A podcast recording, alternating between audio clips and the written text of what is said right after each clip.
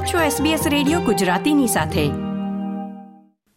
નમસ્કાર, મંગળવાર બીજી મે બે હજાર ત્રેવીસના મુખ્ય સમાચાર આપ સાંભળી રહ્યા છો.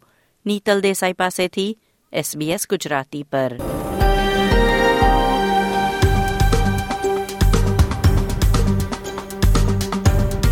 આજના મુખ્ય સમાચાર રિઝર્વ બેન્કે છેલ્લા એક વર્ષમાં અગિયારમી વખત વ્યાજ દર વધાર્યા. ક્વોન્ટસે પ્રથમવાર મહિલા ચીફ એક્ઝિક્યુટિવની નિમણૂક કરી.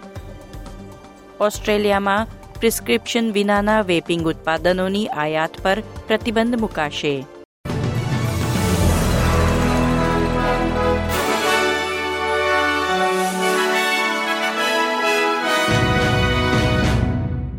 પ્રસ્તુત છે સમાચાર વિગતવાર. રિઝર્વ બેંક ઓફ ઓસ્ટ્રેલિયાએ ગયા મહિને એક વખતના વિરામ પછી ફરી વ્યાજદરમાં વધારો કર્યો છે. વ્યાજદર ત્રણ પોઈન્ટ છથી વધારીને ત્રણ પોઈન્ટ પંચ્યાસી ટકા કરવામાં આવ્યા છે. મોટાભાગના અર્થશાસ્ત્રીઓએ વ્યાજદરમાં આ વખતે કોઈ ફેરફાર નહીં કરવામાં આવે તેવી આગાહી કરી હતી. ત્યારે નાણાકીય બજારોને ચોંકાવી દેનાર રિઝર્વ બેન્કની જાહેરાતના થોડા જ સમય પછી ઓસ્ટ્રેલિયન ડોલરની કિંમતમાં પણ વધારો જોવા મળ્યો હતો. આજે સવારે ઓસ્ટ્રેલિયન ડોલરની કિંમત છાસઠ પોઈન્ટ નવ યુએસ સેન્ટની આસપાસ પહોંચી હતી. આરબીએના ગવર્નર ફિલિપ લોવે જણાવ્યું હતું કે અર્થતંત્ર પર અગાઉના દર વધારાની અસરનું મૂલ્યાંકન કરવા બોર્ડે ગયા મહિને દરમાં વધારો અટકાવ્યો હતો. પરંતુ માર્ચ અને એપ્રિલ મહિનામાં મજબૂત રોજગાર બજાર અને મકાનોની કિંમતમાં વધારો જોતા મે મહિનામાં વ્યાજદર વધારવામાં આવ્યા છે. ક્વોન્ટસે તેની પ્રથમ મહિલા ચીફ એક્ઝિક્યુટિવની નિમણૂક કરી છે.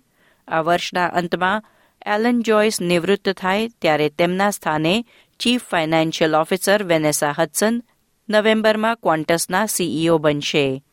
કંપનીના ચેરમેન રિચર્ડ ગોયડર કહે છે કે વેનેસા હટસન અઠ્યાવીસ વર્ષથી ક્વોન્ટસ સાથે જોડાયેલા છે અને બિઝનેસની ઊંડી સમજ ધરાવે છે. એલન જોયસ બે હજાર આઠથી ક્વોન્ટસના સીઈઓ રહ્યા છે અને પંદર વર્ષ પછી નવેમ્બર બે હજાર ત્રેવીસમાં નિવૃત્તિ લઈ રહ્યા છે. ફેડરલ સરકારે જાહેરાત કરી કે પ્રિસ્ક્રિપ્શન વિનાના વેપિંગ ઉત્પાદનોની આયાત પર પ્રતિબંધ લાગુ કરશે.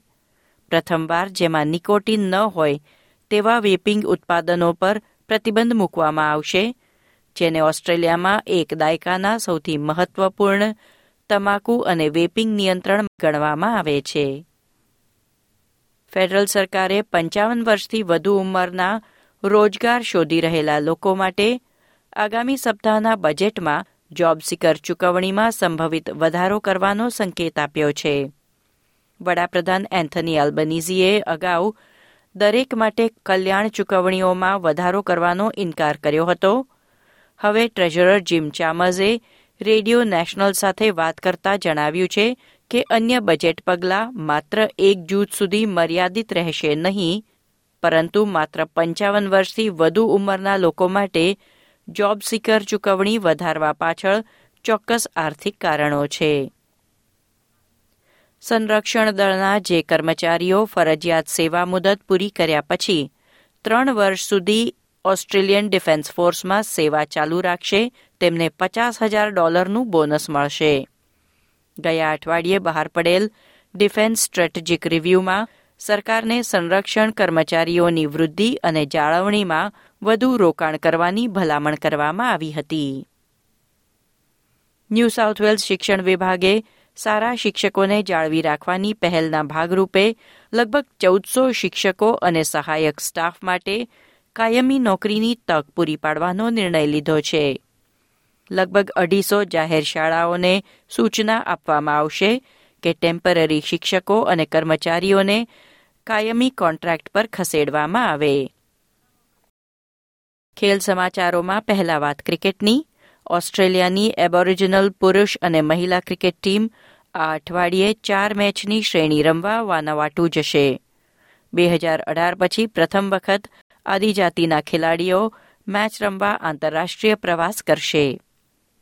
ટેનિસના સમાચારોમાં ઓસ્ટ્રેલિયાના એલેક્સ ડિમિન્યોર એક રશિયન ખેલાડી સામે હારી જતા મેડ્રિડ ઓપનમાંથી બહાર થઈ ગયા છે. આ હતા મંગળવાર બીજી મેની બપોરના ચાર વાગ્યા સુધીના મુખ્ય સમાચાર. લાઇક શેર કોમેન્ટ કરો. એસબીએસ ગુજરાતીને ફેસબુક પર ફોલો કરો.